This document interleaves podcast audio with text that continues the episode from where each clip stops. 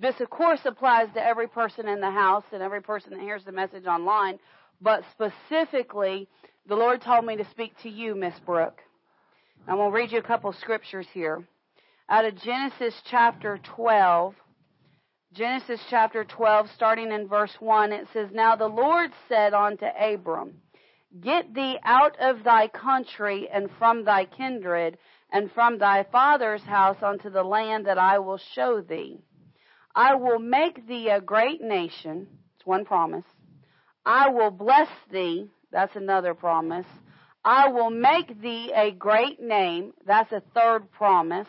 We've talked about that. If your name is great in the spirit, your name will be great here upon the earth.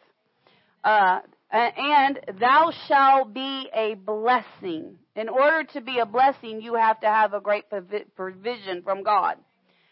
And I will bless them that bless you, and I will curse him that curses you. And in thee shall all the families of the earth be blessed. We jump over to chapter 13 and we see in verse 1 says, And Abraham went out of Egypt, he and his wife and all that he had, and Lot with him to the south. And Abraham was very rich in cattle, in silver, and in gold. Jump over to chapter 15, verse 1. And these are all covenant promises. He's God's getting ready to make the covenant. In 15:1 it says after these things the word of the Lord came unto Abram in a vision saying, "Fear not, Abram." So I can say that to you this morning, Miss Brooke, fear not, Brooke, and the rest of the congregation, but the Lord specifically told me to talk to Brooke this morning. Fear not, I am thy shield and thy exceeding great reward. That word reward actually talks about financial payment. That's actually talking about a paycheck. That's actually talking about wages. You know, there's all these people that are coming against the church and claim it and blab, you know, blab it and grab it and claim it and get it and all these different things. Uh, but no, no, no. Uh, the Lord wants, you know, oh, you know, uh, you got to be humble and poor to be a servant of God. Well, no, that's not, that doesn't agree with the scriptures. That does not agree with the scriptures. In fact, it's very clear that the covenant is about prosperity. Part of, part of the covenant is prosperity. Uh, he's talking to Abram here. Let's jump over to, uh, chapter 26 26, I believe it is, chapter 26, verse 24. And here the Lord said, He's talking to Isaac, and He said, The Lord appeared unto him the same night and said, I am the God of Abraham thy father. Fear not, for I am with thee, and will bless thee. Bless means that means that you've been given a power, you've been endued with power from heaven to obtain, to get, to gain. That's what it means to be blessed. He said, I will bless thee and I will multiply thy seed uh, for my servant Abraham's sake. Your seed that you sow is your financial seed beyond your tithe. The seed that you sow is your time, your gifts, your abilities. There's no doubt about it. Brooke is a sower. Many, uh, most of you in here are, in fact, I'll just say it, all of you are sowers. But the Lord told me specifically to talk to you this morning. Now I want you to turn over uh, to uh, chapter 28, verse 15. This is where he speaks to Jacob. We know this chapter is Jacob's ladder. But in verse 15 it says, Behold, and behold, this is the Lord speaking in a vision or in a dream. He said, I am with thee I, and will keep thee in all places wherever thou goest. I'm not giving you permission to leave. And will bring thee again onto this land. And I will not leave thee until I have done that which I have spoken of thee. And Jacob vowed a vow in verse 20. And Jacob vowed a vow saying, If God will be with me and will keep me in this way that I go, and will give me bread to eat and raiment to put on, so that I come again to my father's house in peace, then shall the Lord be my God, and this stone uh, which I set as a pillar shall be uh, God's house, and all and of all that thou shalt give unto me, I will surely give a tenth unto thee. Part of the promise is being a tither. Miss Brooke is a tither. Go to Malachi chapter 3. Malachi chapter 3.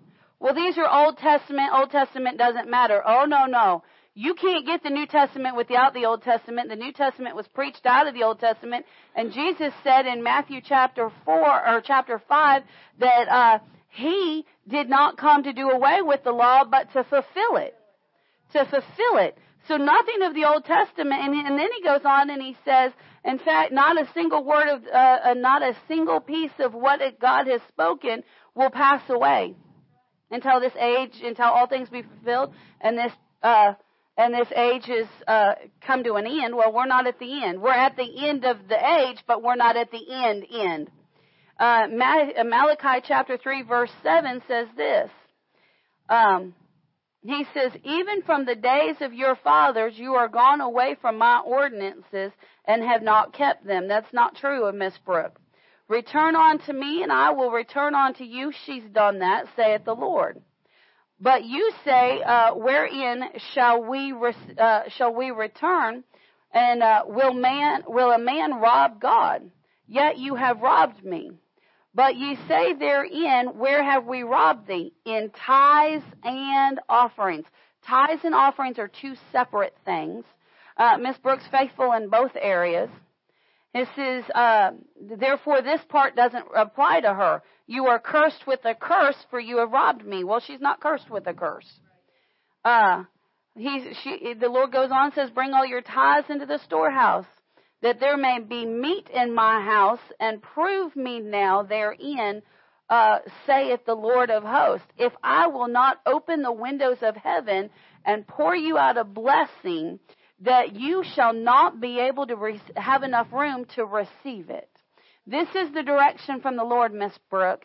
The Lord said, begin to declare my promises and you will see my blessings overflow. So you need to begin to declare those promises. Begin to speak them. He's well pleased with your faithfulness. He's well pleased with your effort.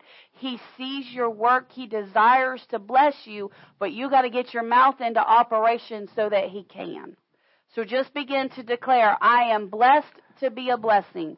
God has opened the windows of heaven to me and I have so much I cannot contain it all. That's a dangerous confession. We have experienced that in our life.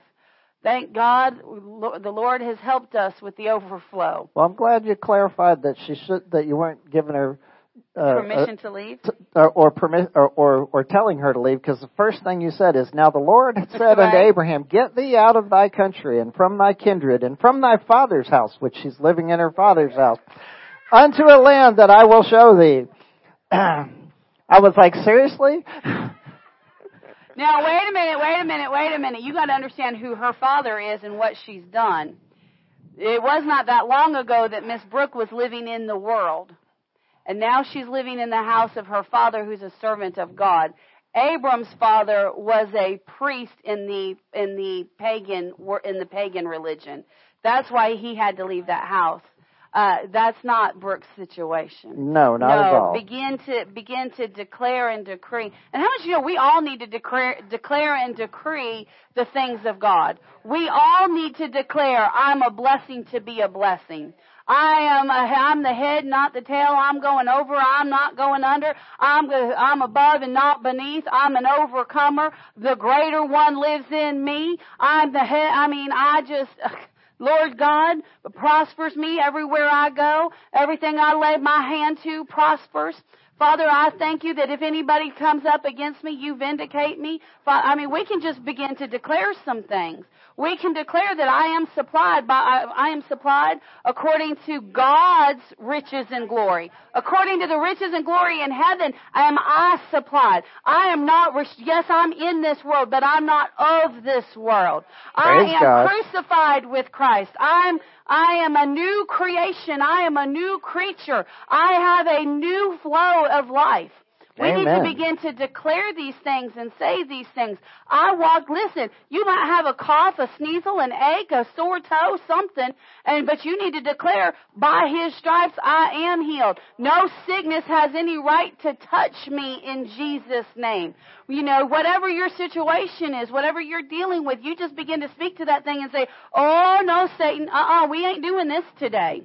No, we ain't doing this. And when he comes and tries to put pressure and fear and worry and anxiety on you, all you got to say is, uh-uh, nope, I'm an overcomer. The Lord told me not to carry the care, Father. I put that over on you. I'm not carrying the care of that thing. No, I'm not doing that. Does that mean that you just float along on life? Uh, not, not paying attention to anything. No, you pay attention to it, but you don't carry the care of it. Amen. And well, how do you not carry the care of it? You get your mouth moving. You get your mouth moving. Most Christians are taken down because of the words of their mouth. Turn to, um, we're, we're going Well, we're in continue along Malachi. the lines. We're in Malachi. There's a couple more verses that go along with what you're saying. Okay. And so it says that there shall be room enough to receive. So he's going to pour you out a blessing that there be room enough for you to receive it. And then in 11 it says, and I will rebuke the devourer for your sakes. That means he's going to rebuke the devil for your sakes. And he won't, will not destroy the fruits of your ground. Neither shall he, shall your vine cast her fruit before the time of the field, Now, saith the Lord of hosts. Let's clarify this because it says, I will rebuke the, deli- the devourer for this your is. Old Testament. This is Old Testament. In the Old Testament, they needed God to do the rebuking. In the New Testament, God has given us His authority. We do the rebuking and heaven back, but, but here's the deal. Heaven still backs us up. When we say, listen, when your when your uh, refrigerator starts to thump a little weird in the middle of the night, don't say out of your mouth, "Well, I guess that old refrigerator's had enough. I guess I'm getting me a new one." Because guess what? You'll surely be going to buy you a new one in the morning. No, don't say that. You say, "Ah, Satan, I have tither's rights." I am the blessed of God. God causes my stuff to last longer and go Amen. farther. Now you stop knocking and get to working in Jesus' name. Amen. And then when you do that, then all of heaven comes down and the angels show up with their repair kit and they start beating and banging around on the inside of that thing and it starts working like it's supposed to. But you gotta get your mouth working. Do angels have repair kits? Apparently they do. Apparently they do. okay. Apparently they do. Uh, go to uh, Proverbs 18. Proverbs 18. Last week we talked about how to create your tomorrow. Today we're going to talk about your words create. Your words create. do. we were created in God's image. God created. How did how did this world got, get here? The Lord spoke.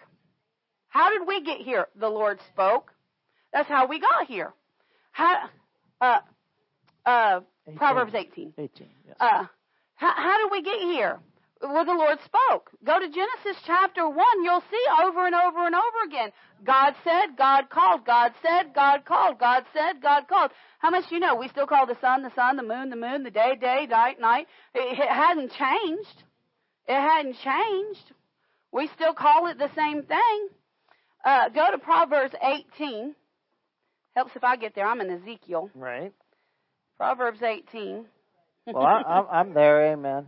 Amen. Okay. Yeah, let us know when you're there. I'll get there. Glory to God. Come on. Proverbs 18:21. All right. 18:21. Imagine that.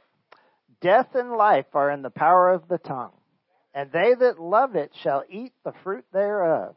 It means be careful what you say, Now, because if you say if you say negative and death and destruction and and lack, that's what you're going to have. But if you say good things and if you say the things that God promises, you're going to have that. so we were in the hotel this week. You know, the devil doesn't like it when uh when uh God's moving and God's shaking some things. He doesn't like it. So we were at the hotel this week, and we've been at this hotel for a couple years now, and we've never had any major problems of any type. Well, we're at the hotel, and all of a sudden, there ain't no water. Or there's just Well, enough could- water to do a sprinkling. You could start out when we first got there. The air conditioning wasn't working in the room that we were going to be using, and it's a tiny room. Yeah. I'm not even sure it's as big as this room, Yeah, we had to keep pushing that thing down to like 65 and 66. and it, it did nothing because it wasn't blowing at all. They they they worked on it all day long the first day we were there. Yeah. I mean, yeah. Oh, you're talking about in the main room. Yeah, the main in the conference room. Yeah, in the conference room, you know, I was thinking in our bed in our in our room room. Our room we had to keep that thing down at like 66. But no, in the conference room, um they they were working on it and the guy came down and he walks in the room and he goes, "Huh." He said, "Man, I got that thing set at 65." He said, "It's blowing everywhere else, but it ain't surely doing nothing in here." All right, back to the roof we go. So he got back to the roof, and it had been set on 65 all week, and I don't think it ever got well much below 70 in there at all, did it? I did. that. It did. Did it finally get? It didn't Yep. get down to no The, the, 65. the, ne- the next day. It didn't get down to no 65. We were sweating all week. Uh, but but then the whole- then but then um, you know the next morning I got up and I went to get my shower get get my shower and the water went shh, and I switched from a shower to a bath and I got myself taken care of. Got Michael out of the bed and uh, he was heading the shower and I said mm, we might want to go breakfast first. He said why is that? I said uh, water pressure seems to be a little low. He said oh okay well we got on the elevator and some some people that were at the meeting with us. We get on the elevator, and uh, I said, "Well, good morning. How y'all doing this morning?" And one of the gentlemen said, "What's good about it?" I said, "Well, we're breathing. Jesus is still on the throne. The sun is shining. Praise the Lord. We got an elevator to take us down. We got some things." And I said, "Well, how, what's what's got you kind of in a pickle, you know?" And he said, ain't got no water, couldn't take no shower. And I said, yeah, we noticed our water was a little light too. Well, from there it just went downhill. At one point there was no water. At one point there was no water in the toilet or the tub, but there was nothing but scold you, burn you hot in the in the sink. Uh, so we was just fluctuating. What happened was apparently this hotel is huge. It's got nine floors and it's got I don't know 70, 80 rooms to a floor. It's a big hotel. Um, and apparently it's got three pumps that pump the water. Well, one of the pumps went out. And uh, they had ma- I mean, we had they had buses and buses. I mean, it's one of the fullest times I've ever seen it. And I was like, "Ooh, this is not." The not hotel was full, and and and from floor four through nine didn't have any water. Yeah, we were. We was. Uh, it was a struggle. So then we got so got the air conditioning fixed. Took them about a day to get. Uh, the the water was kind of they were shifting it to different floors, so you had water at different times, and they finally got it to where we finally had water the next day. And then um, one of the right in the middle of the preaching towards the end of the service one night, one of the speakers popped and crackled and blew. The whole front two rows could smell the wires burning. I mean, just just crazy stuff, just a bunch of crazy stuff happening. It was good. Yes. That was my point. It That's was exactly- good work. Another time the fire alarms went off and then it went beep, beep, beep and then they made an announcement, oh, the water's back on. Well, thank you. Thank you. in we the middle appreciate of service. in the middle of service. Thank you. We appreciate that. Then Brother Randy was attacked by a fly in his preaching. Those of you that uh, he got the ser- copies of the sermons, you'll hear him say, "Well, was that Be- Beelzebub?" You know, and he's getting because he's getting attacked by a fly. Uh, but it's a good word. But I said that what I was trying to say is the man said, "Well, what's good about it? What's good about it?" The automatic instinct of this little ha ha ha ha Of the uh-huh, tongue? uh-huh, it automatically will speak life. I mean death. Death. Death. Right, right. Death. I was I've going to had say I have that, it well that would trained. be nice. I have it well trained.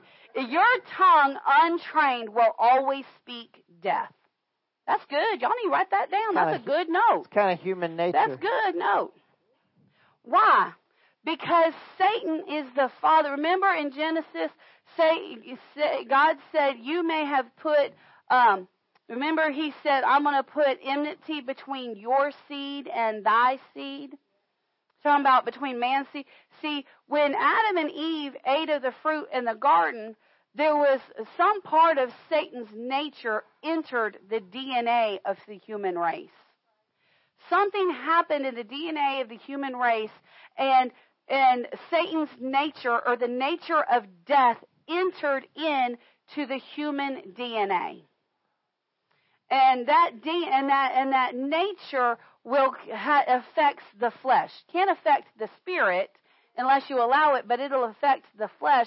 And the flesh, given an opportunity, will always, always, always speak death. Always. This is why the scripture says death and life. Death and life. It's God, the order of the words in the Bible are there for a reason. You know, some people get all fussy about, well, so and so begot so and so, begot so and so, begot so and so, and begot so and so, and why do we need all the begots? Well, genealogy matters because we had to prove that Jesus came from the line of David. But if you go back and you actually look up the meanings of the names of the people, it's very descriptive of who of their character or of the character of God. In fact, if you go through Matthew in Matthew chapter 1, we did this some years ago. Maybe we'll do it again this Christmas. I don't know. Kind of lean in that way. Um, some years ago, uh, we went through every single name in the book of Matthews and told you what they meant, and every single one of those names depicted who Christ was. In the story of Jesus. And the story of Christ. It really did. And it's just amazing how God works on the hearts of people to name their children such names. And um but but so the order of the wording matters. He didn't say life and death are in the power of the tongue because if he did, you could just say, well, life's in the power of the tongue. Woo! The tongue, the tongue has life in it. No, what the tongue has, in fact, we're going to look at this in James. The, the James actually says that the tongue actually has hellfire in it. That's what it says. And it says that it has venom and poison in it. Has anybody ever talked down to you in such a manner that you just felt like you had been bitten by a serpent? Like poison just kind of just rushed through you? But how much you know? They never came in physical contact, but their words did.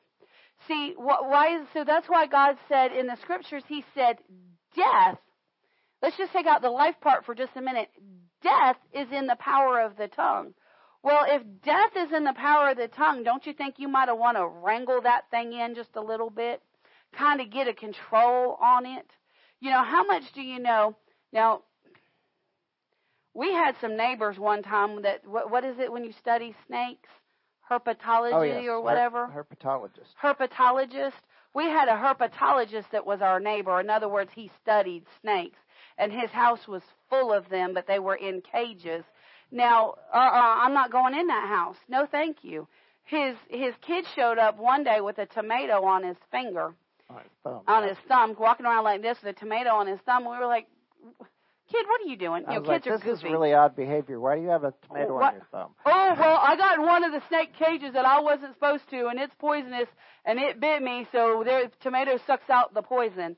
I thought, okay, that's weird. Whatever. Whatever, you know. But for the most part, so so there are a few rare occasions. But for the most part, most people, if a snake comes rolling up in their house, uh, how, how much do you know? You don't just go, "Wow, that's really cool." Most people are like, mm nope, it's got to go. Call me somebody. I've done told my husband, if a snake ever moves in, we're moving out. I've done told him, snake ever moves in, I understand we live in the woods. I understand snakes are part of the deal. But if a snake moves in, we're moving out. Just, just heads up. Because no, I'm not putting up with that. Why? Because snakes represent death. There's a, there's a, there's a reason why, you know, uh, Satan took on the serpent. Um, but no, life, but if we'll get a hold of this tongue, we can change its behavior from speaking death to speaking life. Uh, very easily unchecked, I can speak very harshly and very negatively. I can be very, very harsh about it. In fact, Michael and I were talking about it this week, and we were just talking about, you know, here's the deal. You can be, you can, you can be raised to have certain types of characteristics, we'll say, characteristics, personality traits. Um, if you knew his dad, you knew his mom. Both of them were world champion negative set people. I thought we were talking about you. We are. we are. So Michael was well trained in being negative. And so I was telling him, you know, you've really improved. I mean, you have your moments, but you've really improved. And uh he said he and he looked at me and he said, "Honey," he said, "I'm not the only one that has the ability to be negative." And I said, "Yeah, I know." He said, "In fact, sometimes your negativity can put mine to shame." And I said, "Yeah, I know." I said, "That's why I work very diligently to be positive." Almost to the point that I annoy myself. Why? Because I'm focusing on the positive. I'm training my tongue that it's going to speak life even when my brain thinks negative. How so? Why? Why? Because the Bible tells me to to cast down every imagination and to bring it into the obedience of Christ. So if I have a negative thought, then I have to not only push the negative away, but I have to actually speak positive to bring it into obedience. Notice this verse says, Death and life are in the power of the tongue, colon, which means what I'm fixing to say is directly connected. And they that love it. In other words, they that love to allow their tongue to talk. They that love to let that tongue just wag and wag and wag and wag, they're going to eat the fruit of it. This is an epidemic, especially a young, especially among the younger people. The older people, we learn a few things, not all of them. I have some people that are older than me that you're like, dear Lord, don't let them get you in a corner. You'll never escape. Because there's nobody here. no, it's not anybody here. here. No. um, but Notice it says you're going to eat the fruit of your mouth. If you are always saying, I'm not loved, you're going to continue to always feel unloved. Yep. If you are always saying, I don't remember, guess what? Eventually you're going to have memory problems. Yep. Stop saying that right now. Yep. If you are constantly saying, Well, I'm fat and I just can't lose weight, you will never be able to lose weight. I'm dealing with that right now. I had sowed those seeds throughout my life. And I'm like, Lord, I have I'm I kill every single one of those seeds in the name of Jesus. Amen. When you realize that you have said something wrong, immediately in the name of Jesus, Father, I kill that seed. I thank you that that seed will not produce in my life. And I repent forever saying and I, it. Yeah, and I repent forever saying it. Help me not to say those things again. So I was having a Lord, I having a conversation with the Lord back there because we've been working out hard. We've been working and I've been cutting my calories and I've been doing all this and the scale is not going down. In fact, some days the scale goes up and then it teeters back down a pound and it's frustrating. And I told the Lord, and, and so we're we're looking at uh, doing some shake. Derek's doing some shakes to help get his weight off, and I thought, well, I could cut some meals, and that would be helpful, and that helped me to cut some calories. And I tried them. I thought, oh, those are pretty good. So uh, then for my birthday, these kids were so sweet. I'm gonna I'm gonna get you a picture. They wrote me a real sweet poem, and they put all this candy on it to fill in the words. It's really cute. And I looked at them and I said, "Y'all, that's amazing. That's cute. But y'all know I'm trying to lose weight, don't you?" And they said, "We know, Pastor. I mean, it's got like whatchamacallits and Reese's Pieces and Milky Ways and Hershey's Kisses and Sweet Tart or something, Smarties and all that stuff on." And I'm like, "Oh Lord." There's my nerd clusters on there, and I said, Lord, what am I? So I was like, well, you know, guys, I'm trying to lose weight here, you know. And they said, well, we know, Pastor, but we just, and that's so sweet, and I love them for it. And um, come in with a cheesecake last night. I said, by the way, the flowers are beautiful. Thank you so much. And uh, and uh, I was like, Lord. So my husband says, honey, he said, honey, he said, I know you're trying to lose weight. I got you, honey. I got you. I said, thank you, honey. What you get me? He got me three boxes of these protein, all natural, no sugar added bars. Right. That's what I'm worried about, but but they're they're they're chocolate different flavors of he chocolate. said, but they're chocolate, honey. They don't have no sugar added. I thought, okay, Lord, I can do a 200 calorie, 250 calorie breakfast this morning. I'll eat one of my bars. It'll be all right. I got it, got in the car, didn't have anything to drink, took a bite of it, and said, Oh Lord, I'm gonna need some water to help me get these things down. He said, I, I said, Michael, I said, they definitely are not sweet. He said, but our words matter. Our words matter, right? Our words matter. And I said, well, honey, they're definitely not sweet, but thank God they're not bitter. Thank God they're not bitter. I said, but uh, they'll be all right. I can get used to them. But I'm definitely going to need some water to wash them down. And he said, oh. I said, would you like to try a nibble? He said, sure, I'll take a nibble. He took a bite and he, he said, he handed it right back. He said, honey, here's your bar. I said, yeah, that's what I thought. Here's your bar, honey. It wasn't like that. I'll eat them. Of course, I'll eat anything. They did name me Mikey for a reason. There is a truth to that. And uh, I said, whew. And so I was back here in the office, and I told the Lord, I said, Lord, I said honestly, if in order to, if I have to, in order to, I mean, I've already been told we've been talking about praying and fasting. And I've been doing some of that, and I said, and this, and still the, the the numbers aren't moving. Still, the numbers aren't moving. And so I told the Lord, I said, you know what, Lord? I said, I know I spoke a lot of wrong seeds back there throughout the years. And I have killed those seeds in Jesus' name, but I also understand that I'm going to have to deal with the consequences for a season. I said, So Lord, if I have to just drink these power shakes and eat these bars, I'll learn to love them all, if that's what it's going to take. Why? Well, because I put things into motion with my words that now I have to work to undo. Now I have to work to undo. Why? Because I loved the words that I spoke, and now I'm dealing with the fruit thereof. Amen. And so, so your words matter, and what you say today matters for your tomorrow. So if you have a habit of saying, "Well, I don't know, I don't care, Nobody loves me. I guess I'm just destined to be this way. I'm going to be a hot mess all the days of my life. I can't help but fail. I can't help but make it, I can't help but do wrong. I don't know why I can't, I just can't get my flesh under control. You need to change what you're saying. So, see, here's what you, you gotta, here's what you gotta understand is, is, is, we're, uh, that's the nature of flesh. You know, yeah. and we're all born in the flesh right? Yeah. So we grow up learning the things of the flesh. Well, what what happens when you're cold? Wah! yeah. You complain. What happens when you're hungry? Wah! You complain. What happens when your diaper needs to be changed? Wah! Wah! Yeah, lots of You complain, and that's the way we that's the way we grow up. We complain when we need something, but that but but when we, as we get older, we learn about the spirit and that we're we're spirit beings, you know. But but our mind, our mind's what controls what our flesh says, because our flesh is what does the speaking.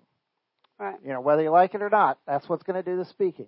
So if your if your mind is all used to the flesh, that's what it's going to speak is fleshly thoughts. But if you if you start pushing towards God, and you push towards the Spirit, and you push towards the higher things, then you start speaking Spirit things. And as you speak those Spirit things, they're going to be better things. They're going to be better thoughts. You're not going to complain. You're going to go, Lord, I, thank you for that food, that that power bar I've got. At least I've got one. Right. You Praise know? the Lord. At least thank my husband was thoughtful. Absolutely. thank you, Jesus. He thought about me. I'm thankful. No, Yeah. listen, I'm Uh, thankful.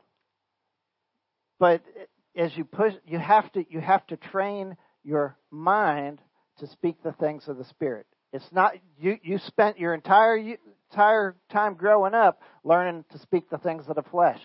And buddy, it shows by the time you hit a teenage years and you start rebelling against the parents. Oh Yeah. my! It's like Yeah.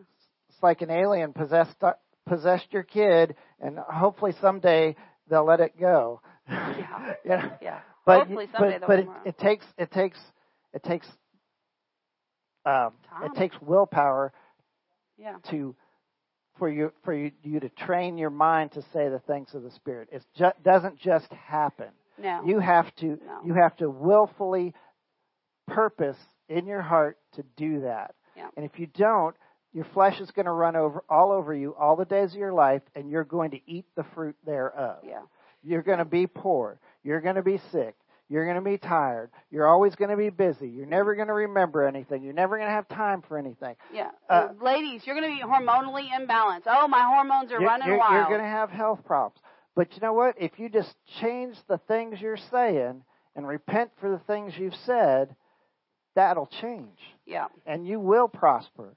God says He'll prosper us. God says He'll heal us. But it, we have to change our words for that Yeah. to happen. Yeah. Um, go to Proverbs chapter 10, verse 19. Proverbs 10, 19. Just a couple pages back. Proverbs 10, 19. And I said, you know, really the young generation has a problem with just running off at the mouth all the time. You know, you'll even say to a teenager, you'll say, you are being foolish. They'll say right out of their mouth, they'll say, yep, I'm a fool. And I'm like, obviously you have never read Proverbs a day in your life because if you had read Proverbs, you would not say, yes, I'm a fool. Because it's not, it's not a good thing to be a fool. It's not cool. It's not keen. It's not like, woo, I'm something to be admired when you're the fool. That's not something you want at all. And look at what it says in verse 19 right here. It says, in the multitude of words, speaking a lot of words. In the multitude of words, there is wanteth not sin.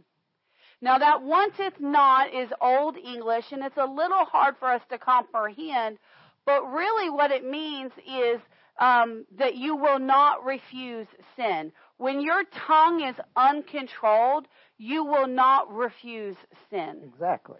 uh, is what it means. Uh, an, another way of saying this is he that talks nonstop walks himself into sin. Somebody that talks nonstop. Why? Because they're not thinking before they talk. They're creating things in their life that they don't even know that they're creating. Yeah, read that for me. Let me read it again.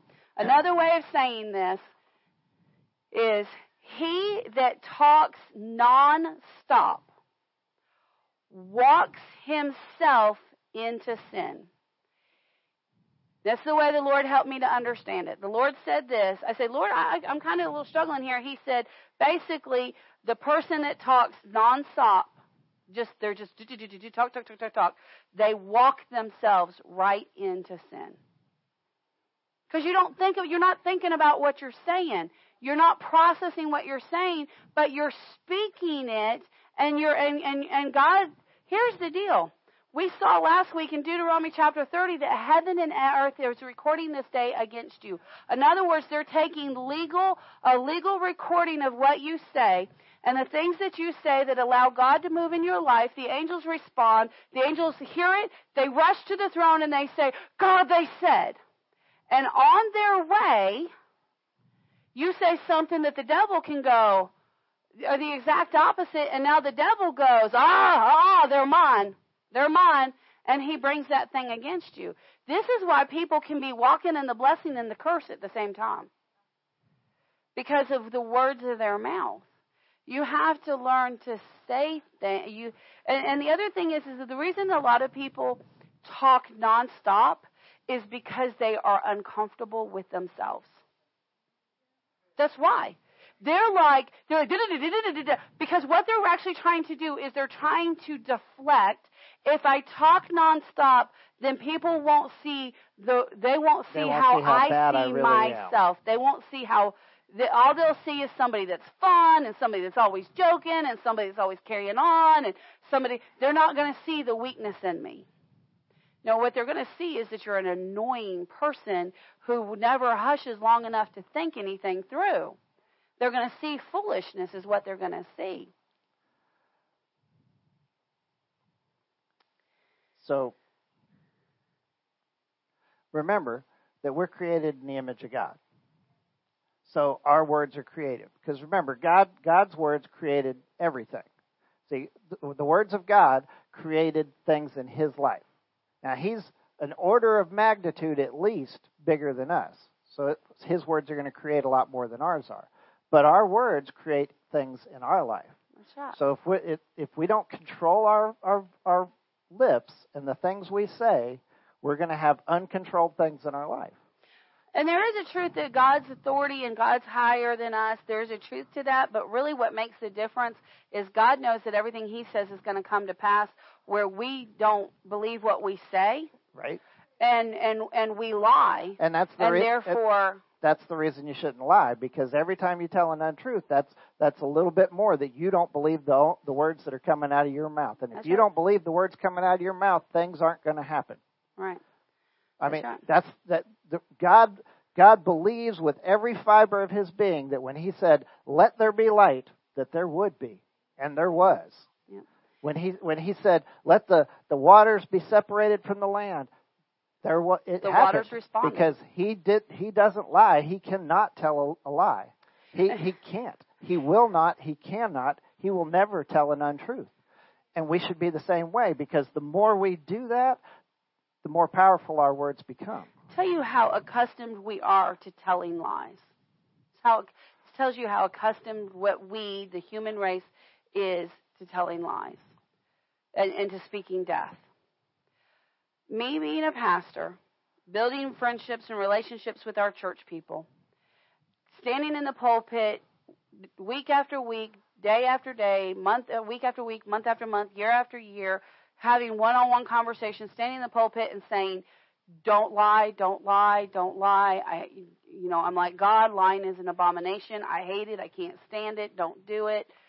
I'll ask somebody a question, and they'll sit, look at me and go, "Well, do you want me to be honest?" No, please lie to me. Go ahead. I really enjoy it. Go ahead and lie to me. But we're so accustomed to lying that the idea of speaking truth is foreign, and we have to purposely in our uh, we have to purposely go. Wait a minute, what is the truth? I'll talk to him and I'll go. I'll ask a question, and then I have to preface it with this: Don't tell me the what you know is the right church answer. Give me your actual answer. Because if you're not telling me the truth about what you think and what you believe, I can't help you. Exactly. But we're so accustomed. We teach our children. I mean, before they're even a year old, we teach our children that lying is a part of our culture. The Easter Bunny, the Tooth Fairy, Santa Claus. Uh, You know, you have to tell little white lies. Oh, don't say that you'll hurt people's feelings. Don't say don't say that you'll hurt people's feelings. Say you need to learn not to say those things that way. You need to learn to speak in love. You need to speak in love. Uh, Pastor Mike, uh, when you were what five, had a situation. Oh, sure. Throw me under the bus. well, I mean, No. it's a perfect example. It is. It's a good example because I was a little kid and I always did what my parents told me, and I I just I, I love God, and you know they had told me God had told me, and my grandmother told me, and my mom and dad had told me you don't tell lies. I'm like, okay, cool, don't tell lies. I don't tell lies. So my grandmother uh, um, cooked dinner for us, and she cooked something I didn't like. Well, uh, then she goes and asks me at the dinner table while we're eating it, Michael, what do you think of this that I've cooked for you? And my mom was like, because she knew what was coming.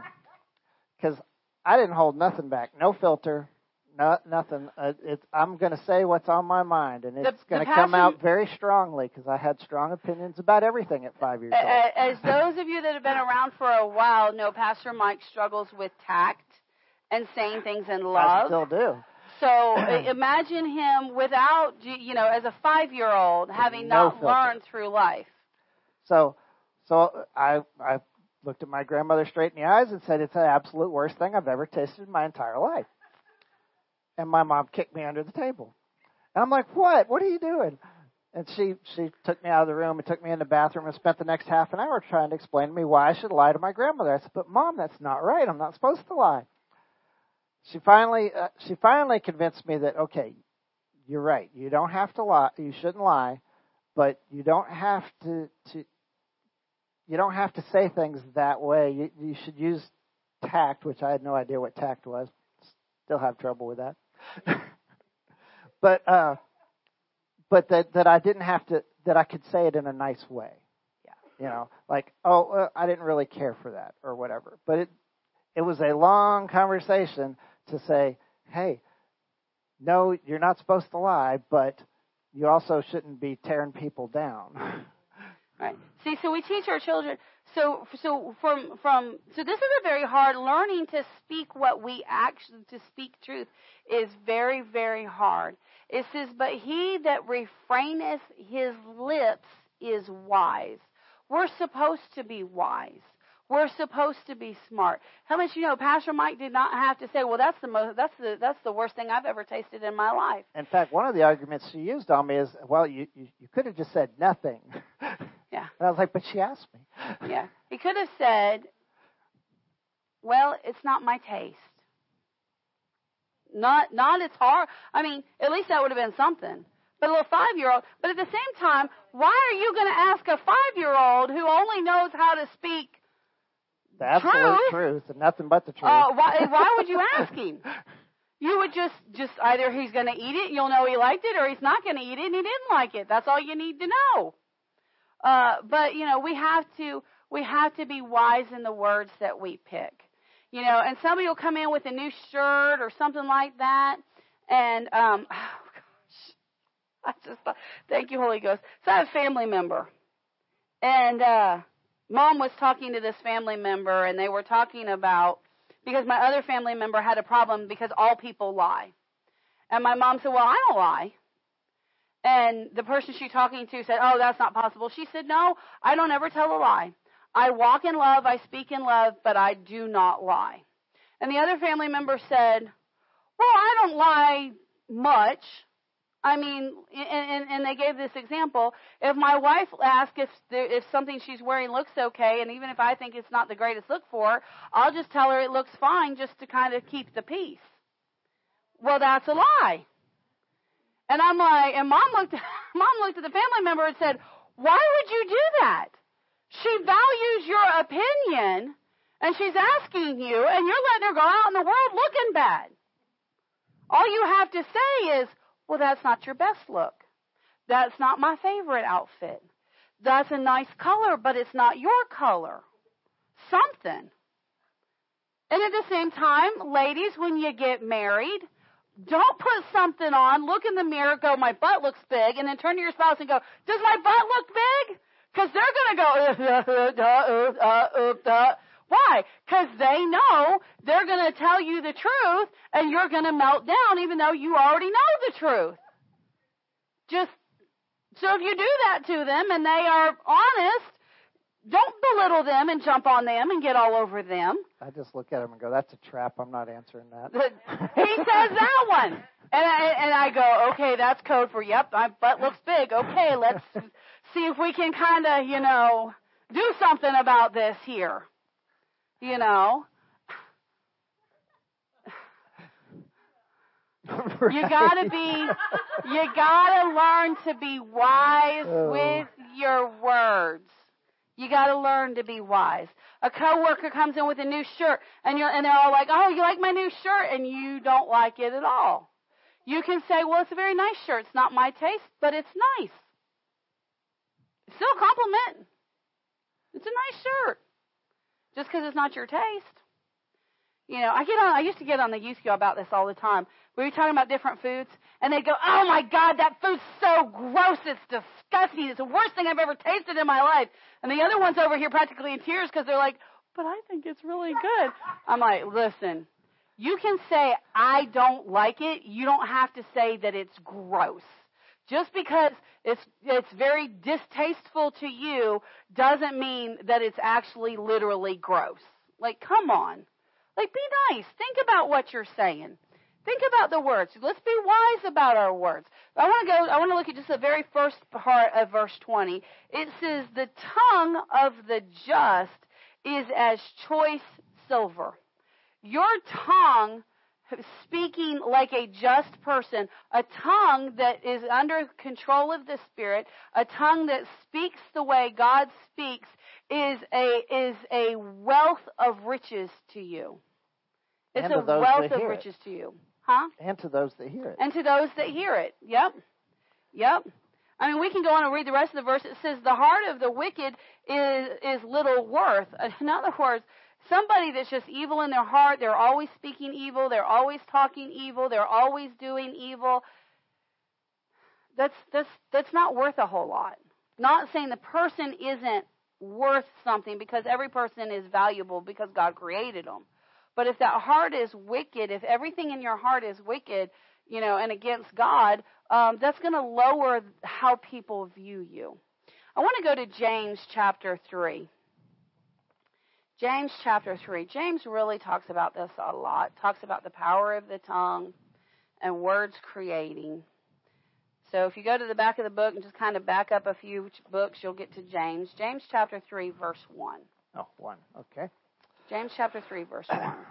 My brethren, be not many masters, knowing that we shall receive the greater condemnation. For in many things we offend all. If any man offend not in word, the same is a perfect man, and also or and able also to bridle the whole body. Okay, verse 1 My brethren, be not many masters, knowing that we shall receive a greater condemnation. So many people try to master being a person of the world and being a child of God, and you can't do both. You're going to bring condemnation on yourself. Learn to either follow God and be a disciple of Jesus or be in the world. You cannot do both. You cannot do both. I'm hoping the Lord will release me to do a teaching on what a disciple is here in the next couple of weeks because I learned something incredibly cool about what a disciple is. Hold on, just one question. Just write it down so you don't forget it for me. A really cool thing that I learned about a disciple in the Jewish community, and I'm just going to give this little insert, uh, is that when there, most Jewish children don't get much of an education, at least in Jesus' day. Uh, basically, most of them were done with their education by the age of 10. And then the ones that went on beyond that, uh, they would study uh, the scriptures and begin to interpret them or begin to understand them and begin to apply them to their life. And, and many more students would, would kind of drop out through that stage.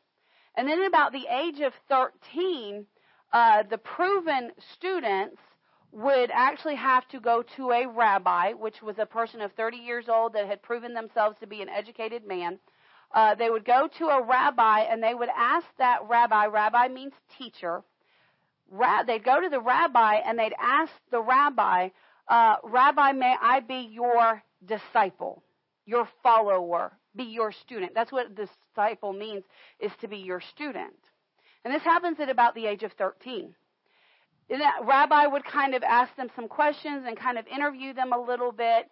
And if the rabbi thought that this student had enough um, ability, their own human ability, to become a rabbi themselves, in other words, they, if they if if if this teacher perceived that this 13 year old had enough ability to someday become a teacher themselves, this rabbi would speak a, a very specific word in the Hebrew language that meant, follow me and be my disciple. If that 13 year old got those words spoken to them, that 13 year old then left their family. They were no longer with their family. They now actually lived with that rabbi and they went everywhere that rabbi went, and they began to talk exactly like that rabbi talked. They learned the lessons that that rabbi taught. They followed that rabbi so much that they actually picked up that rabbi's mannerisms. They even began to follow them by their mannerisms. They often would do kind of the same hand motions, the same, they'd go through uh, and that's what it means to be a disciple is you you find your teacher and you follow them to the point that you become a literal picture of them in life. That's literally what it means. And everything about their life would change. Well if you got the honor to be a disciple your family actually gained status amongst the jews so this was a big deal because not many became disciples so that when he says here, my brethren, be not be not many masters, he's saying you can't you can't master follow follow multiple rabbis, so to speak, and become master of all of them. You can only follow one. You can only follow Jesus. And then he said, uh, because if you try to follow many, you're going to fail and it's going to bring you to a place of condemnation. You cannot, and there's a difference between conviction and condemnation. Conviction is the Holy Ghost. Conviction says, come on, honey, you can do better. Come on, you hit a bump in the road, you had a rough day, repent, you know, get, make the adjustment, make the switch. Come on, you can do better. Condemnation says you sorry, no good, nobody, you're headed to hell, and that's the way it's going to be. Yep, you've missed it, and you might as well quit now. Yeah. Because you're never going to make it up. Yeah. But and uh, condemnation never comes from on, God. on what Robbie was talking about, what what Robbie was talking about there at the beginning, uh, that the ki- the children in the in the Old Testament they would learn until they were ten years old, right? What do you know what they were learning though? This is what amazed me. They were learning the scriptures. Yeah. They were memorizing and learning all the scriptures for the first five that books they, of Torah. that they're ever going to know for their entire lives by the time they were 10. Yeah. And then at 10, if they had showed promise, then they then they'd start then from 10 to 13 they would learn to start interpreting those scriptures and and understanding them and drawing so so when Jesus at 12 was speaking in the uh, uh In the speaking in the synagogues and the temples and and and interpreting that was the right age for that yeah. that was i mean Yeah. that was That- the that's why. That's why now they were they were amazed that he was already speaking as well as a seasoned rabbi Yeah. at that age. But at the same time, But it wasn't the same time, it was the right age for him to be learning, or be speaking that kind of stuff and learning that kind of stuff. So, you know, when we when we wait until our children are teenagers to start teaching them the things of God, we're doing them a disservice. Very majorly so. Because by the time they're that age, they've already formed their opinions of the world, and they're not likely to come back. That's right. It's And hard they're to not get likely back. to change. It's hard to So we should back. be teaching. We should be instilling. You know, these people that say, "Oh, I'm going to wait till." You know, I, I was forced to, to go to church all the days of my life, and and I hated it, and and but then I came to love God, and I'm not going to do that to my kid. Yeah. You you have to teach them early, and you Yeah. and you have to, and you're accountable for teaching them that. That's if you don't do it, they're they're they're in for a hard road. Our nation is a product of and that. and you can just look around at what's going on in the nation, and you can see that many people went that road. That's right. Verse 2. He said, For in many things we offend all. How much do you know it's super easy to offend people? It's super easy to offend. In fact, until you learn how to walk by the Spirit, it's ridiculously easy to be offended. What, it, what does it mean to be offended? It means to be hurt. To have a hurt feeling, to have a hurt emotion, to be struck down, to cause to stumble, to cause somebody to stumble. That means you're causing them an offense.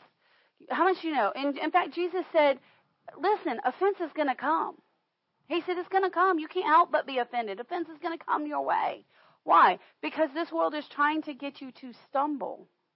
He said, but look at this. He said, in he said, in many things we are offended. All, all of us get offended. I'm telling you what. one of our fa- one of the, one of the favorite restaurants for our young adults. We went down over by the restaurant, and they had this gigantic. I mean, it wasn't even October yet. It wasn't even October yet. And it had this skeleton that was like eight or nine foot tall right there in front of their sign. And I was like, well, we ain't even there no more. You know, at least for a season. Because they're just, they're just pro- promoting. You know, and I, listen, you can't, here's the deal. You cannot protest every Satan supporting business. You won't have anything you know, but you can at least be wise. And if you have a choice between the ones that are for God and the ones that are for Satan, pick the God ones. You know, come on. Um, but but you know, I kind of got a little offended. I was like, seriously? We're just not even going to pretend that we're just we're just going to put our devils out there. Last time I checked, you know, when we were kids, y'all don't have this, but when we were kids, a skeleton, a skull, a crossbones meant death.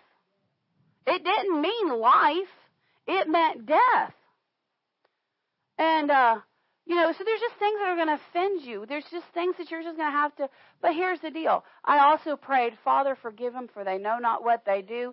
They sit in darkness. Father, bring some, send laborers to their path, cause them to come to know great light. I also prayed for them. Just because I said I'm not supporting that doesn't mean I didn't pray for them. Because I do pray for them. He said, if any man be offended, not in word. In other words, if you can get to the point that people's words do not offend you, the same is a perfect or a mature man. The perfect and mature man.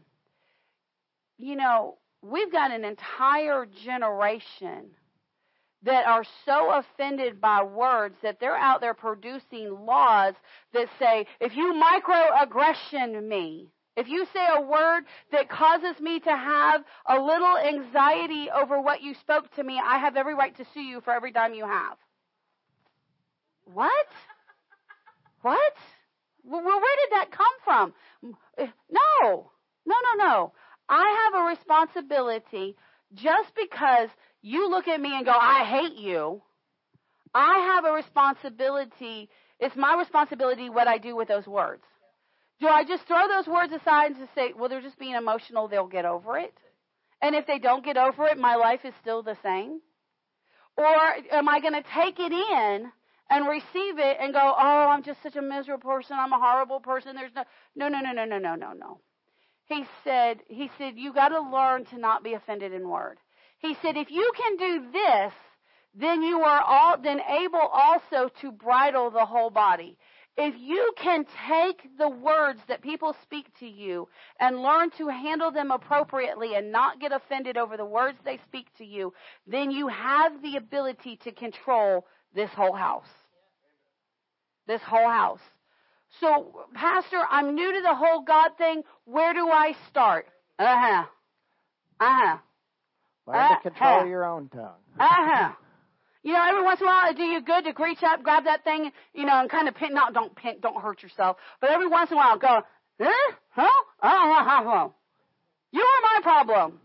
Like, kind of pull it out, look at it, and go, you are my problem. Huh ha Like, be, why? Because your tongue is your problem. Your tongue is your problem. Now, now, many of you all are saying, but I can't control my tongue. Well, as you, as you know, we were youth ministers for many years before we became pastors. And all we ever heard from the kids was, I can't help it. Well, yes, you can. You can help it. Uh, I can't do and it. if you don't, if you don't think so, try this. Whenever you offend somebody or say something inappropriate or it's a lie or whatever, go to that person immediately as soon as you realize you've messed up and apologize to them. And then when they say, "Oh, it's okay, don't worry about it," say, "No, no, you don't understand. I'm a Christian. I'm not supposed to live like that. And I'm not supposed to set that example. And I'm supposed, and I've lost my witness, and and I need to apologize to you." And and they'll, "No, it's okay. It's all right. No, it's not really. You don't understand." You do that a couple of times, your flesh will learn real fast how to control itself. Why? Because because you're disciplining it. You're crucifying that flesh. That, that is the definition of crucifying the flesh. When you force it to do what's right, even though it doesn't want to, it will learn real fast to do what's right. Here's the deal how are you disciplining your flesh? Uh huh. What did he do? I'm sorry, I shouldn't have acted that way. I'm a Christian. I shouldn't have cussed at you. I lost my witness. That is not how I'm supposed to talk. I'm sorry. What are you using to do that? Your tongue. Your tongue. Your tongue. And your tongue will learn real fast that it doesn't like to say those words. It will learn real fast, I don't like to say I'm sorry.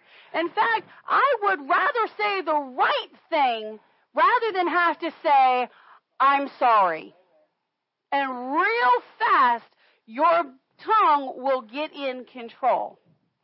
How do you how do you how do you control a horse? With reins and the bridle. You can put reins on it all day long, ain't gonna do nothing. You put that bridle, you put that bit, bit, in its bit mouth, in mouth on yeah. that tongue, and all of a sudden, this 1,500, 2,000 uh, pound animal, all of a sudden, you can control that thing.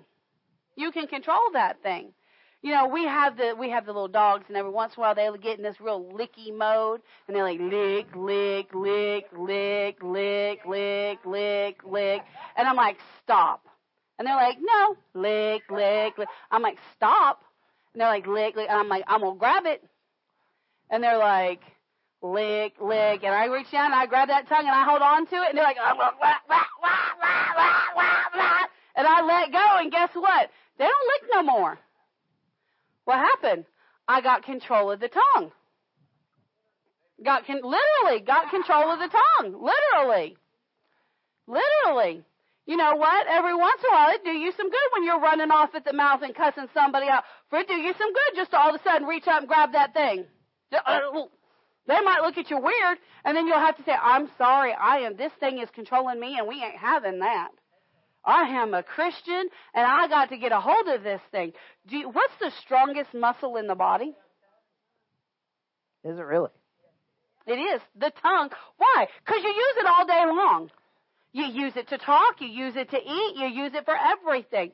Have you ever had a tooth get like a little piece of food stuck in it or a chip or something? What does that tongue do? That tongue is going 100 miles a minute trying to get that thing under control. Why? Because the tongue likes to set the atmosphere. Wow, that's straight off the press. The tongue wants to set the atmosphere. Who needs to set the atmosphere? The Spirit. You do. Your spirit does. All right. So let's read a little more because James has got a lot to say on this subject. Uh huh. So we go Verse three. verse three. Okay. Behold, we put bits in the horse's mouth. Wow, look at that. It's right there. That they may obey us. And we turn about their whole body. So in order to control a, house, you put, uh, a horse, you put the bit in and you can turn him wherever you want him to go. So what is the bit for us? What's the bit? The Word of Word. God. But the Word of God. What does it say in Joshua chapter 1, verse 10? Meditate day and night. That word meditate means to speak, to mutter, to roll over out of the mouth repeatedly. Just hold our spot right here. Let's go look at Joshua 1. Just hold your spot. We're coming right back. There it is. right after Deuteronomy, Joshua chapter 1, uh, verse 8, not verse 10, sorry, verse 8. Verse 8. This book of the law shall not depart out of thy mouth. In other words, you should never stop allowing the word of God to come out of your mouth. You need to constantly say and constantly declare the word But out thou, of your mouth. but thou shalt meditate therein day and night, that thou mayest observe to do according to all that is written therein. How are you going to learn to observe and to do what the word says? You're going to speak the word out of your mouth repeatedly. You mean I need to be like a parrot? To some degree, yes. So you guys know we have parrots. We have the ones that talk. We have the African greys, the cockatoos, the macaws, what have you. Um, and and you know, and most people say, oh, all a parrot does is mimic. There is a truth to that that they own, that they do mimic. The African greys are the best talkers. They can uh, they can they can not only speak, but they can actually sound exactly like the person or the thing that they're trying to imitate, and they can even throw their voice. So the bird can be over here, and they can make it sound like they're talking to you from over here. Uh, do we ever get fooled by them? Sometimes. Not much lately, but Sometimes there are times that we're like, "Are you calling me?" And they're like, "No, it's the bird." Oh, okay. Uh, but here's the thing about birds: they can learn that what they can learn what they're saying, uh, what it means. they For can ex- learn to associate the word with the action, With or, the the, action. or the subject. For example, when we get up, when uh, if if a dog or something comes near them, or you go to do something they don't want you to do, they'll go no. Very they know very sternly. No. They know. No is no. You'll get up. Michael will say, "Come on, let's go," and and the birds will say, "Let's go potty, boys." They know. Let's go potty, boys. Come on. They know. They learn. Uh, so, so to some degree, there is a truth that by just speaking the word over and over and over that you will learn through association. There is a truth to that. But the reason that God says to meditate day and night, to put the word in your mouth, is because it acts like a bit of a horse. It bridles your tongue. It controls the tongues, how the tongue responds. It, it helps to control you.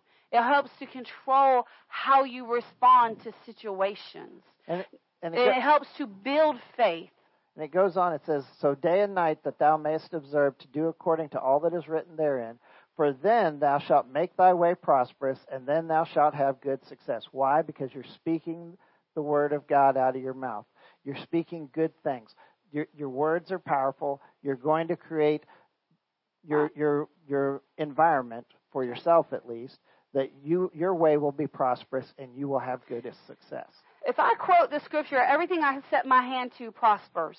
Absolutely. And I have no faith in it, no belief in it. It's just something I saw in the Bible. The first time I say it, let me tell you what's going to happen. Nothing. Absolutely nothing. Eh. The second time I say it, absolutely nothing. And then The 20th time I say it, absolutely nothing. Somewhere around 200 times, I began to begin, I began to build faith in those words. And at some point, I'll speak those words from a position of faith because I'm saying them so much that I'm beginning to think on them. and this is why the Jews when they're young until they're 10 years old they're just learning the scriptures. They're not learning to interpret. They're not preaching. memorizing They're just memorizing the scriptures so that they get them in and they know them. And and then once they get them in and they know them, then they can start interpreting. Then they start understanding. And once they start interpreting and understanding, it becomes a part of them. Right. And it, and it becomes powerful to them. Let's go back to James chapter uh, 3, verse 4. We talked about the bit, the horse's bridle. You're in Joshua. oh, James. We got to go back Got to. James. I was thinking. James chapter 3, verse 4. All right, verse 4. All right. Behold also the ships which thou which though they be so great and are driven of fierce winds, yet they are turned about with a very small helm, whithersoever the governor listeth. How much you know? If you're, uh, if you ever been on a boat, sitting in the driver's seat of the boat, you got that little steering wheel up there, and you you turn it, and where you're sitting, nothing's happening. But how much you know? At the back of the boat, Little under the water there's a little prop there's some little propellers and they're responding to what's happening in the unseen wor- world and slowly it begins to take action in the seen world. It's the same thing with our words. It's the same thing with our words. Now here's the deal. Uh, a little john boat you can turn with a little motor. How much do you know? These big cruise ships it takes a lot more to turn them. You know what? We live in a we live in a lost and a dying world, and we've spoken a lot of words through the years. When you first start confessing the word, the devil's going to say, "Well, why why are you going to keep confessing? Why are you still confessing? Ain't nothing happening." Well, it's because you're trying to turn that big ship. You're not trying to turn a little ship. You're trying to turn a big ship. I know when we were praying for the nation back, you know, prior to this prior election, we were praying, and the Lord showed in the spirit. The Lord showed me the Titanic. And uh, when we were kids, we had a little John boat, and we had a little motor on it called an Evinrude. Have you ever watched uh, Disney's The Rescuers, the movie with the mouse? You know, it had the little dragonfly. His name was Evinrude. You know, and Evinrude could get the leaf boat to go. Uh, so, this, so the engines are real little. So this is what the Lord showed me. He said, He said, you're trying to turn the nation of America like the like it's the Titanic with little Evinrude motors. He said that's going to take a lot of time and energy and effort. How much do you know you're not going to turn the tide of your life with a few confessions? You're going to have to spend some time. You're going to have to you're going to have to get your motor running and keep it running for a season and slowly the tide of your life will begin to change Amen. slowly the tide will begin to change. It's just going to take some time. All right, verse 5. Even so, the tongue is a little member, and boasteth great things. Behold, how great a matter a little fire kindleth. All right. So here he says, right here, he says, the tongue's just a little part of us. How'd you know? That is little. It's little.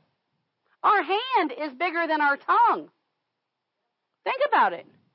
Look at your hand and try to fit that in your mouth. Not literally. But if you tried to put your hand in your mouth, how much you know? You'd find out real quick your hand is bigger. How much do you know? Your feet are bigger than your tongue, than your mouth. I remember when uh, I had a tooth that had to be removed, and and and the gap was like, you know, my mouth felt huge. But I looked at the little tooth, and I was like, uh, Tuck, that thing's, you know, pretty tiny, cap thing. And I said, that thing is tiny. He said, yeah. He said, you've got small teeth.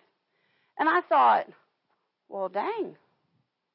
Uh, my tongue in comparison to my teeth, there's not a huge size difference, so to speak. You know, your tongue is not huge. It's really not. But the effects are tremendous. The effects, look at what it says. He, and how much you know, the, the tongue boasts a whole bunch of great things. Have you ever boasted, oh, I'm going to go get this job and I'm going to be rolling in the money? And before you know it, the money don't go as far as you thought it was going to go. Oh, we're going to go do this great thing and we're going to do this thing and man, it's going to have an impact on the community and boasting big things. Right? But notice what he says. He says, It boasts great things. Behold, how great a matter a little uh, fire kindleth. Pastor Mike's a wildland firefighter.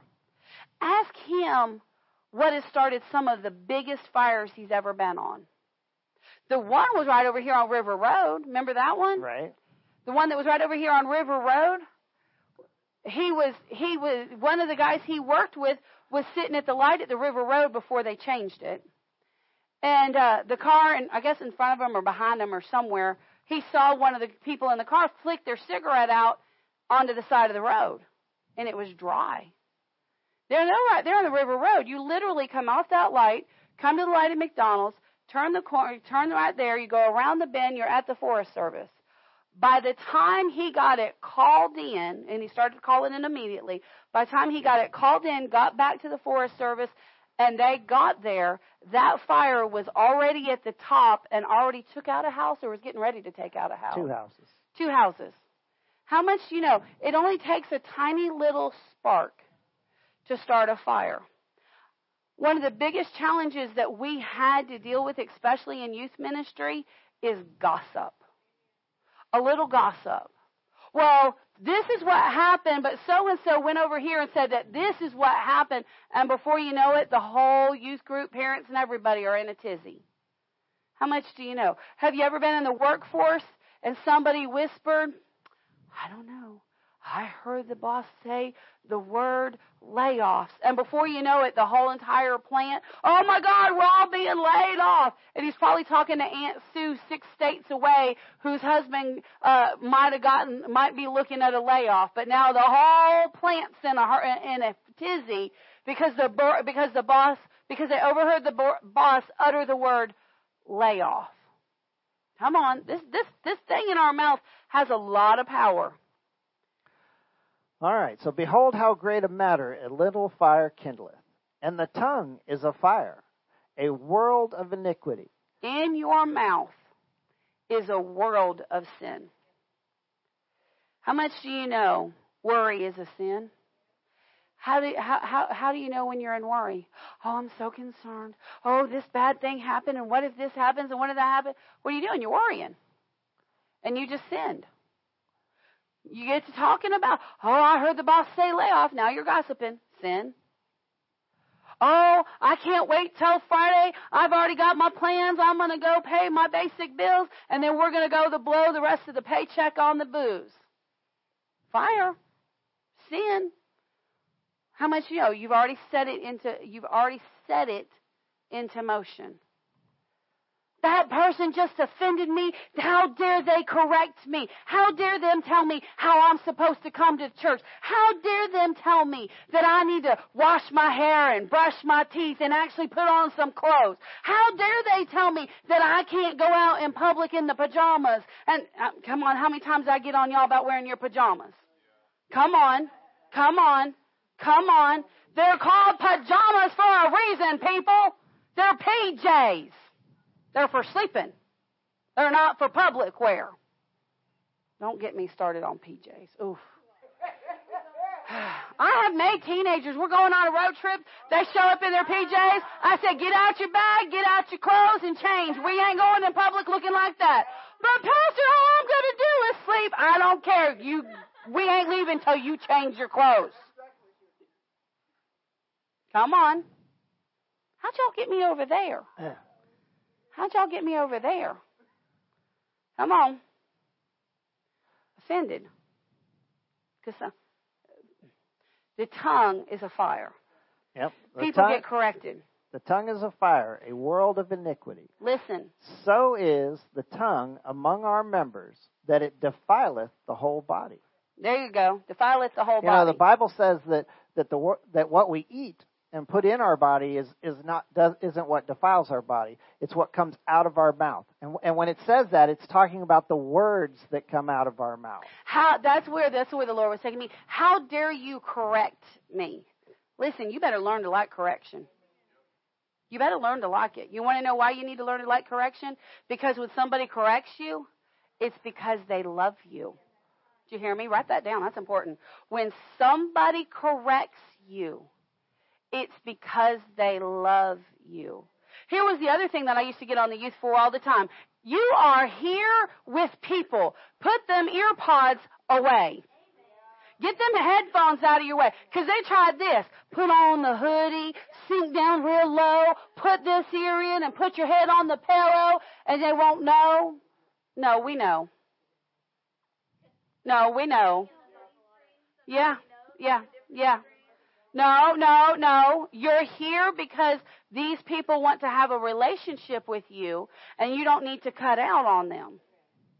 No, learn to like correction. The tongue speaking correction is a tongue that loves. That's a good word, Holy And- Ghost. and, You know, the the Bible says that that God corrects those whom He loves. So you might think, well, that's kind of odd. You know, I don't like being corrected. You know, you know, as a child, we don't like being corrected at all. That's why we go, ah, you know. But here's the deal: if I if I saw you playing on a bridge and you were jumping off the bridge, and I knew there was rocks down there, and I knew that there was stumps down there, and I knew that if you continued to jump like that, eventually you're going to hit one of those rocks and kill yourself. Do I care about you if I let you just keep on doing it? No, No. no, no. I care about you because I stop you from doing something that you don't know is going to hurt you. And that's the way our parents are. They tell us, don't touch the hot stove. Of course, we still try to touch the hot stove because we're not sure that it's really hot. Does mom really know what she's talking about? I don't know. Let me try it. You know, How hot is it? Is it really hot? you know, I've touched some hot things before. You know, it might, maybe I could do this. Anyways, the idea is, don't get upset because people are correcting you. Because they're doing it because they care. If they didn't care, they'd let you jump off the bridge. Sure. If they didn't care, they'd let you waste all your money on something. If they didn't care, they'd let you ruin your relationship with your friends. You Yeah. know, or they'd let you uh, go out dressed like a hooker uh, or whatever. You know, they would just let you because That was they another wouldn't one. care. You know? in, in the youth ministry, believe it or not, I had I had uh, I had pants and shirts in my office as a youth minister because our youth because they listened to the world thought, well, the more skin I show, the more valuable I am. So they'd come in, and I'd have to take them in the office, the girls in the office. Pastor Mike deal with the boys. The boys were showing skin. Well, they weren't wearing belts. They were keeping they were keeping their pant waist around their butt cheeks. But in either case, I'd have to take the girls in and I'd have to tell them, listen, you're beautiful. You're wonderfully made. You're a precious treasure. Uh, these guys around here, um, they are uh, stimulated by what you're showing them, and that's a problem. I'm gonna need you to pick a shirt and uh, cover up.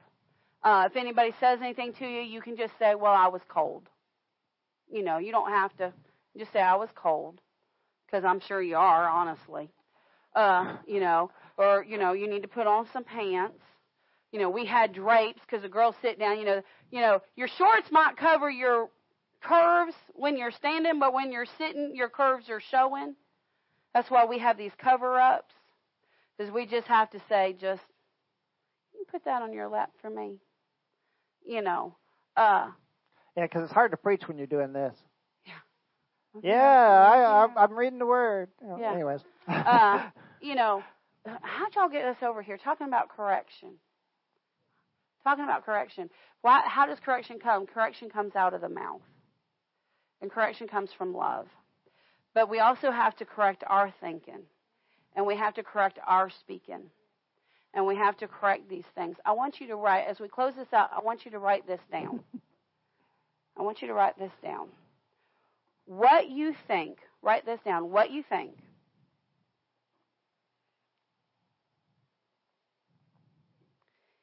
is what you say. Just just just write out what you think. And then the next statement is this um, is what you say. What you think is what you say. What you say is what you believe. And the Bible okay. addresses this. It says, "Out of out of the heart the mouth the, the, the words of the, the mouth the, flow. Right, the mouth I don't speaketh. remember the exact words. Out of the heart, the mouth speaketh. What you think is what you say. What you say is what you believe. You can pinpoint people simply by listening to the words of their mouth. If they're talking doubt and unbelief, it's because they're full of doubt and unbelief. If they're talking failure, if they're talking down about themselves, if they're tearing themselves down, it's because they think low of themselves. Now, the next thing I want you to write down to change what you believe. Yes. To change what you believe. Because we always want to give you help. How do I change? Pastor, I see that what I believe, I see that what I say is wrong, but how do I change it? This is how you change it. What you say is what you think. What you think is what you will believe.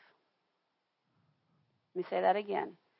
To change what you believe, what you say is what you think, and what you think is what you will believe. In other words, as you begin to speak the word, in order to speak, you have to think it first. Yep, I'll say I'll say the whole thing one more time. Nope, you're okay. From beginning to end. What you think is what you say. What you say is what you believe. To change what you believe, what you say is what you think, and what you think is what you will believe. See, this is this, and and what she's saying here is is a theme in in the Bible because you know the Bible tells us that when we pray, we're supposed to pray out loud, and when we pray, we stand believing, and right. then we'll receive. Well, if what we say is what we think, and what we think is what we believe, then by saying our prayers out loud, we're leading to the belief. Right. That's right. So, well, well, how? And this is where some people get caught up. But I'm supposed to believe what I say. But you got to get yourself to the believing point. So, most people believe what has been said to them or what they have said over themselves for years. So you have to change it. You got to steer that Titanic. You got to you got to begin to change it. So, how you begin to change it is you begin to say what God says. You say what God says. That's where the meditating comes in. By default, if you're speaking it, you will automatically be thinking it because you can't say anything without thinking it first. So create the habit of saying and that's automatically going to begin to change your thinking. And as your thinking changes, then your believing will begin to change. That's how confession works. It's not you just being a parrot, it's that you are actively working to change your believing by speaking. Does that make sense? So that's what we have to do. We have to begin to change so if you want change in your life, if you want to create your tomorrows, begin to speak what the Lord speaks. You, you know, it, it, the Titanic. If if they'd have just had a li- if they'd have seen that iceberg just a little bit sooner, they yeah. could have turned away. Yeah. See, what we're trying to do here is we're trying to teach you to look ahead and to and to start turning now instead of waiting until you're shipwrecked. Because once you're shipwrecked, it's harder to turn the ship. You can't turn the ship; it's stuck. Yeah, you got to repair it, and then you can turn it. Right.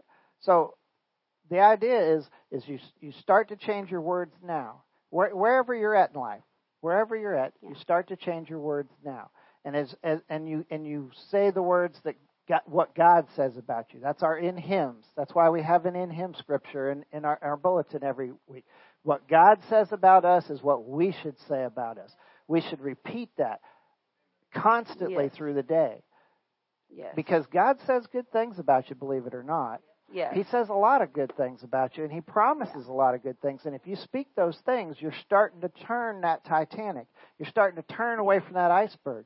And and if you do that, if you if you look ahead, you keep your eyes on God, you keep your eyes looking forward, and you and you keep your words on God, you'll you'll steer through those icebergs and you'll make it through the other side. Yeah, glory to God.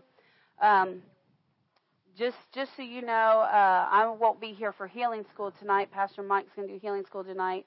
I'm going to take Jackie over to Charlotte, and she's going to take her practical so that she'll be fully licensed. So I'm going to take her to go do that. Um, but yep. So she she will. She's done the work. She knows how to depend on the Holy Ghost. She'll pass with flying colors. She'll get an A. Um, and uh, but we just have to go through the process. So we're going to help take her and do that. So he'll be here for healing school, and then we'll be home uh, tomorrow evening, probably kind of later in the day. And then the rest of the week, uh, I'm going to be in here painting the bathroom ceilings and getting our new fixtures up. James has kind of already started on it, Pastor Mike.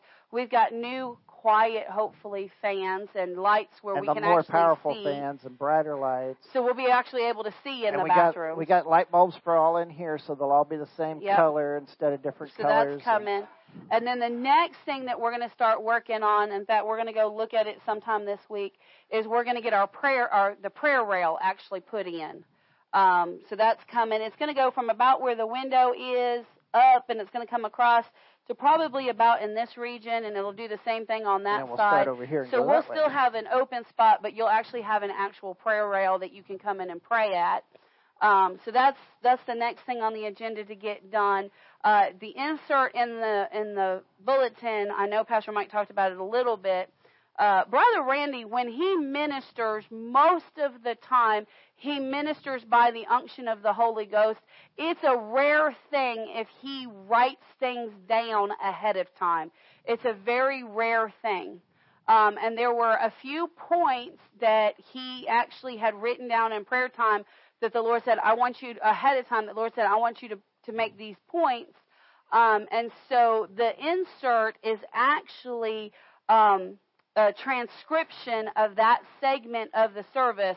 So when you read it, you have to read it like you're listening to him talk. Uh, because it's an actual transcription. They actually took that snippet out of the sermon and ran it through a transcription software. Um, and, and so we could get that direct. But one thing that I did want to point out is, you know, several weeks ago, um, we started prayer on Friday nights. And we said what this is what the Lord wanted us to do is we were going to come in on Friday nights and we were simply going to pray. Yes, we knew that we'd be dealing with the nation. We knew that we'd be dealing with the church, but specifically our purpose was we were going to spend much time praying in the Holy Ghost and praying out what God wanted us to pray. And in the middle of this, about the fourth paragraph down, this is what Brother Randy said. He said, This is one thing that the Lord said to me are you ready for this? The greatest need of the church today, the greatest need is not a spectacular meeting, but a prayer meeting that is focused on what the Lord Jesus wants them to pray about. So this is why we go to these meetings is because a lot of times we get confirmation that we're on the right path. A lot of times what he's what he's preaching we have already been preaching or we have already implemented. So it's just confirmation. But there's some really good stuff in here. Uh, there is a bigger shake. You know, we think that with this whole Israel thing, um, and you know the mass shooting in Maine. Just so you know, the mass shooting that took place in Maine is the 32nd mass shooting in the United States this year. Let me tell you what qualifies as a mass shooting. If the same person kills, or a group of persons, or person or persons kills uh, four people within a 24-hour period with a gun, that's considered a mass shooting. That's that's what a mass shooting is considered. Uh, in this particular situation, I believe it was 18 dead and 13 injured, something along those lines. And of course, we know um, that that it's the devil behind it. Fact, we know it's the devil. Yeah. In fact, demonic. the last thing I heard is they were expecting the death toll to go up. Okay, and and and apparently, uh, there, apparently, this, there, it was reported that this man said that he was before this occurred. There were reports that he said that he was actually hearing voices. And we know that, that what that is. We know that's demonic spirits. We know that that's what that is. Um, so between Israel, between you know uh, Syria, I don't know if you know this or not, but uh, America has uh, dropped some bombs and done some things to Syria because Syria was actually attacking military forces and bases with drones. U.S. military. U.S. military bases with drones. Uh, so we are we are very much so on the verge of war. Um, and there's some definite shaking going on. According to what I'm picking up in my spirit, according to Brother Randy confirming these things, a bigger shaking is still yet to come. But if we're prayed up in the Holy Ghost, we're going to be all right. So spend a lot of time praying in the Holy Ghost. Don't take these things lightly. Um, and then we'll be back here Wednesday night. We'll jump right back into Galatians. We will finish chapter 3 uh, by faith. We will finish it by faith uh, and move on to chapter four. I, I pray and hope and believe.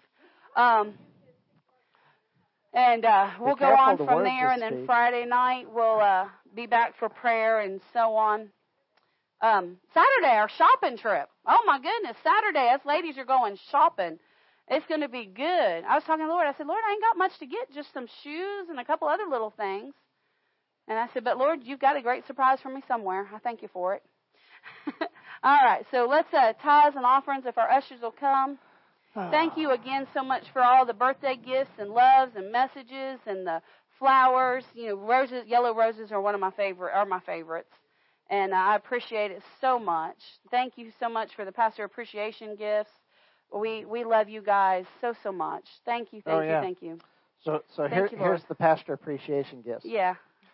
What's it say? It says be careful or you will end up in my sermon. Absolutely.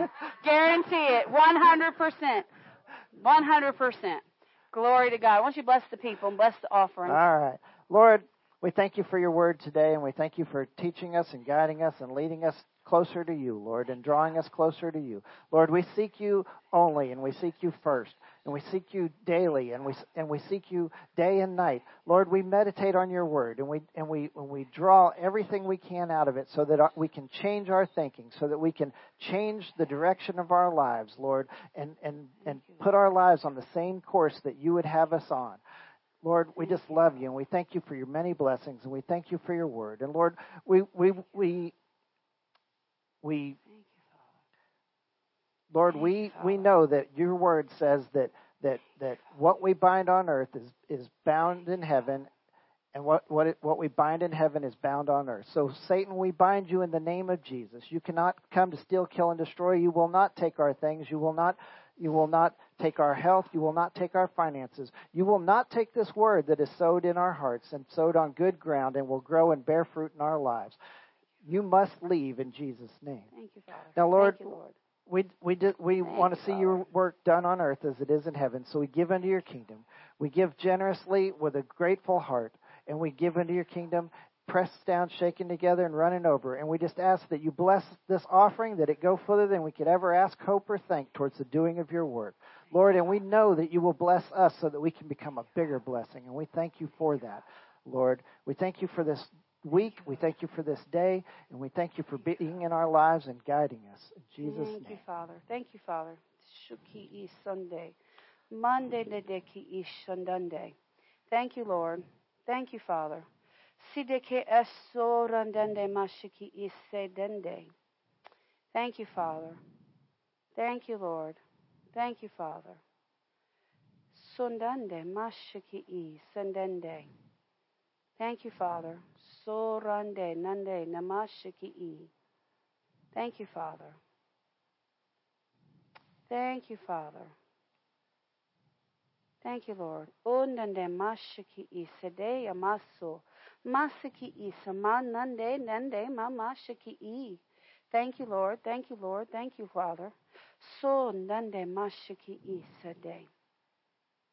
As you hear and you heed and you respond to the preaching of my word and the correction by my spirit, I will begin to shift and move things into place for you. For it is my plan to make you a blessing. And in fact, as you respond to my word, I will command my blessing to you.